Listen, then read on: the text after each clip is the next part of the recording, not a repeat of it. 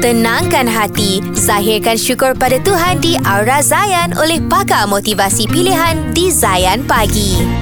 Assalamualaikum guys, saya Farzana Rais. Hari ini insyaAllah kita akan share tentang perasaan.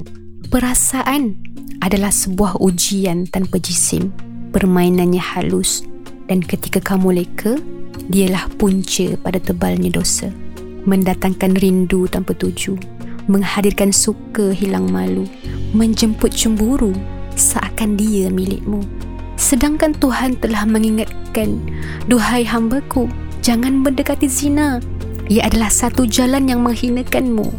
Tapi kerana mendahulukan perasaan berbanding iman, Allah membalikkan hatinya, lalu kamu ditinggalkan. Pada akhirnya, pada Allah jualah kamu pulang menggantungkan harapan. Jadi sampai di sini dulu perkongsian kita.